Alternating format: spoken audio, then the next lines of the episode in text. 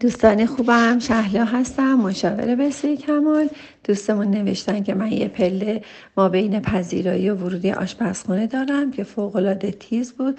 از زمان بارداری تمام هم موقعم این بود که مبادا بچم سرش بخوره اونجا و خوشبختانه فوم عالی پیدا کردیم و از خیابون بهار و داخل پاساژ و خلاصه کلی وسایل ایمنی کودک بود. میفروخت و از جمله شعله های گاز و دستگیر و کامه که چند تا نومش خودم تهیه کردم براتون می‌ذارم. شاید کمکتون کنه.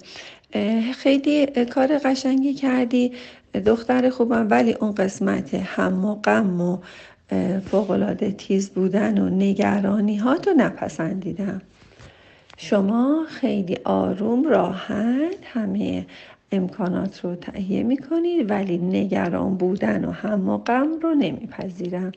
چون اینجور آدما می‌بینید که بدترین اتفاقا براشون میفته ایشالله که نیفته. ولی خواستم که بگم که همیشه شاد و سپاسگزار بودن رو هم و خودتون یاد بدید.